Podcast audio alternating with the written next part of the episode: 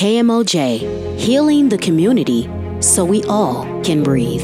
Tell us, uh, Dr. Russell, how important is it uh, for the churches to, to get involved in a lot of the issues that we're having today? How do you interpret what's happening around us from a spiritual standpoint? Yeah, I, I think we have to look at it as a spiritual battle.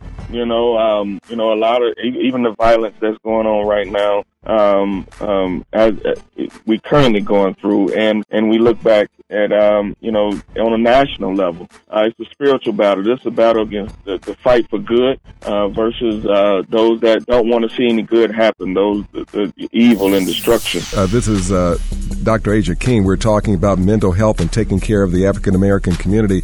So, short of uh, going in and talking with you, are there some maintenance things that we can do as individuals to help stem the tide of trauma that we're going through right now?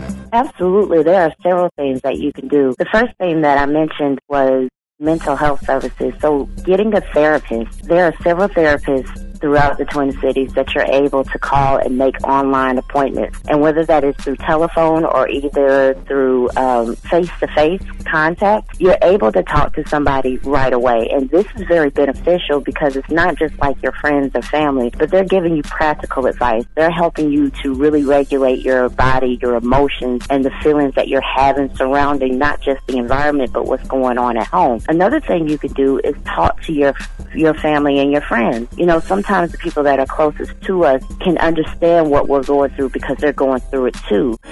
Hey, I want to send a quick prayer out to a family member of mine who was hurt in one of the shootings that happened recently. And I just want to reach out and, and, and ask everyone to, to pray for our young people and to make sure that we're supporting them and that we are, are there for them in every way possible. They are definitely struggling right now. And I really wanted to play some Marvin Gaye just for the times that we're KMOJ, healing the community so we all can breathe.